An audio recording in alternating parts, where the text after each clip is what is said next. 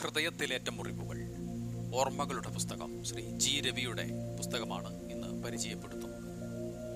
ഹൃദയത്തിലേറ്റ മുറിവുകൾ എന്ന ഈ പുസ്തകം പുസ്തക പ്രസാധക സംഘം ആണ് പ്രസിദ്ധീകരിച്ചിട്ടുള്ളത്. ഈ പുസ്തകത്തിന്റെ വില നൂറ്റി അൻപത് രൂപ. അനുഭവങ്ങളുടെ ചൂരും ചൂടുമാണ് ജീവിതത്തെ അർത്ഥപൂർണമാക്കുന്നത്. ഹൃദയത്തിലേറ്റ മുറിവുകൾ അത്തരം അനുഭവങ്ങളുടെ ആവിഷ്കാരമാണ്. നിത്യജീവിതത്തിൽ കണ്ടുമുട്ടിയ മനുഷ്യരുടെ സങ്കടങ്ങളിലേക്ക് സന്തോഷങ്ങളിലേക്ക് ഒരു കണ്ണ് തുറന്നു വെക്കുകയാണ് ഇവിടെ എഴുത്തുകാരൻ. സരളവും ഹൃദ്യവുമായ ഭാഷയിലൂടെ ഏതൊരു വായനക്കാരന്റെയും ഹൃദയത്തിൽ തൊടാൻ കഴിവുണ്ട് ഇതിലെ ഓരോ കുറിപ്പിനും. കഥകളേക്കാൾ മനോഹരമായ ഓർമ്മകൾ ആവിഷ്കരിക്കുന്ന ഈ പുസ്തകം മികച്ച വായനാനുഭവം സമ്മാനിക്കുക തന്നെ ചെയ്യും. ഈ പുസ്തകത്തിലെ അതിമനോഹരമായ ഒരു വായനാനുഭവം പരിചയപ്പെടുത്തുകയാണ്. ഗോയിന്നേട്ടൻ. അബ്ദുൾ റഷീദും അരുണും സുരേന്ദ്രനും കൂടിയാണ് പോയത്. മൂന്നുപേരും അധ്യാപകർ. ഓഫീസിലെ എല്ലാവർക്കും കൂടി ഒന്ന് പുറത്തു പോകണം. പ്രതിവാര യോഗവും നടക്കണം. നവവത്സര തലേന്ന് ഒഴിവു ദിനം. ഇതാണ് പറ്റിയ ദിവസം. സൗകര്യപ്രദമായ ഇടം തേടിയുള്ള യാത്ര. ആദ്യ ചർച്ചയിൽ തന്നെ ജാനകിക്കാട് വന്നു. വലിയ കാടൊന്നുമല്ല. വന്യഭംഗി ഉണ്ടുതാനും. ഒരു ഭാഗത്ത് കുറ്റിയാടിപ്പുഴ. മറുഭാഗം ജനവാസ മേഖലയാണ്. ഒറ്റക്കണ്ടത്തിൽ നിന്നും മരുതോങ്കരയിൽ നിന്നും മുള്ളൻകുന്നിൽ നിന്നും അവിടേക്ക് എത്തിച്ചേരാം. കാട്ടിലൂടെ നടപ്പാതയുമുണ്ട്. തുമ്പികളും ചിത്രശലഭങ്ങളും വേണ്ടും പോലെ വന്യമൃഗങ്ങൾ എന്ന് പറയാൻ കാട്ടുപന്നി മാത്രം. ചുറ്റിപ്പിണഞ്ഞു കിടക്കുന്ന വള്ളികൾ ഊഞ്ഞാലാണ് ഫോട്ടോ എടുക്കും. ഇരുൾ മരങ്ങളാണ് കൂടുതലും.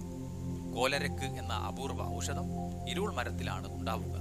ഒരു ചെറു പ്രാണിയുടെ വീരത് ഉറപ്പിച്ച് ജാനകിക്കാട് തന്നെ. നാൽപ്പത് പേരുണ്ട്. ബീറ്റ് ഫോറസ്റ്റ് ഓഫീസറുമായി സംസാരിച്ചു. അനുമതി വാങ്ങി. പ്രശ്നമൊന്നുമില്ല. പ്ലാസ്റ്റിക് അവശിഷ്ടങ്ങളൊന്നും കാട്ടിലിടരുത്. വലിയ ശബ്ദം പാടില്ല. ചില സ്ഥലങ്ങളിൽ പുഴയിൽ ആഴക്കൂടുതലുണ്ട് ഇറങ്ങരുത്.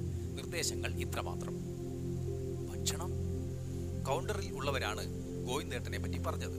മൂവർ സംഘം ഗോവിന്ദേട്ടനെ തേടിയിറങ്ങി. പുറമ്പോക്ക് ഭൂമിയിൽ വീട് തൊട്ടടുത്ത് അദ്ദേഹം തന്നെ നിർമ്മിച്ച കുട്ടിച്ചാത്തൻ മണ്ഡപം ചെറിയൊരു ക്ഷേത്രം.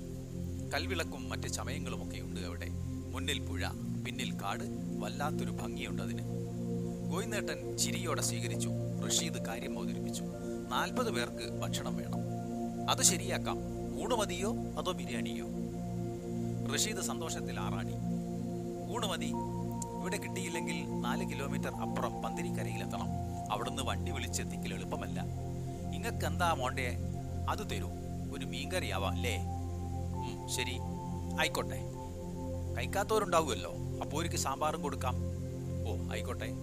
ഒരു ഉപ്പേരി പയറിന്റെ നല്ല പച്ച പയറ് കിട്ടും ഇവിടെ ഓ അത് ശരി. അത് പോരല്ലോ. അവിയലും പപ്പടം ഒക്കെ വേണ്ടേ? മതി മതി. ധാരാളമായി. ഏ അത് പോരാ. നല്ലൊരു ദിവസമായിട്ട് എല്ലാവരും ഒപ്പരം വരുന്നവരല്ലേ? കോഴി പൊരിക്കാം. ഓരോ പീസ്. അത് പറ്റാത്തവർക്ക് ഓരോ അയില പൊരിച്ചത്. എന്താ? ഓക്കെ സമ്മതം. അച്ചാറുണ്ടാവും പിന്നെ പോകുമ്പോൾ ഒരു കട്ടൻ ചായ. അതിന് പൈസ വേണ്ട എന്റെ വക. അഡ്വാൻസ് എന്തെങ്കിലും? ഏയ് നമ്മൾ മനുഷ്യന്മാരല്ലേ മാഷേ? വിശ്വാസം അതാ എനിക്ക് പ്രധാനം. ഗോവിന്ദേട്ടനുമായി പറഞ്ഞുറപ്പിച്ച് വാട്സപ്പിൽ സുരേന്ദ്രൻ മാഷിന്റെ സന്ദേശമെത്തി.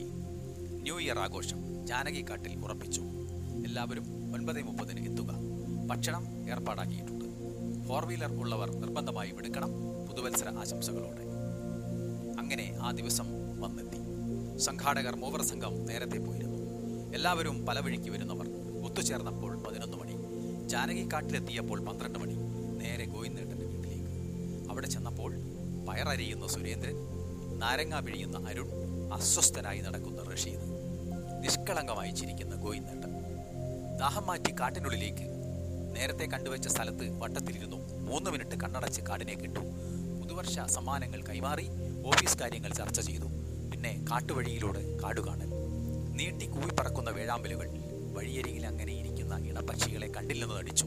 സ്വകാര്യത തേടി വന്നവരാണവർ അവരെ ശല്യപ്പെടുത്തരുത്. തുമ്പികൾ ചിത്രശലഭങ്ങൾ നാലായിരത്തോളം വർഷം പഴക്കം കണക്കാക്കുന്ന ക്ഷേത്രം. ഇതെല്ലാം അവിടെയുണ്ട്. നവീകരിച്ച് പുത്തനാക്കി വർഷങ്ങൾക്ക് മുമ്പ് പോയപ്പോൾ വലിയ കൗതുകമായിരുന്നു ആ ക്ഷേത്രം. മേൽക്കൂരയ്ക്ക് പകരം ഒരു മരം വെട്ടി വെളുപ്പിച്ചു.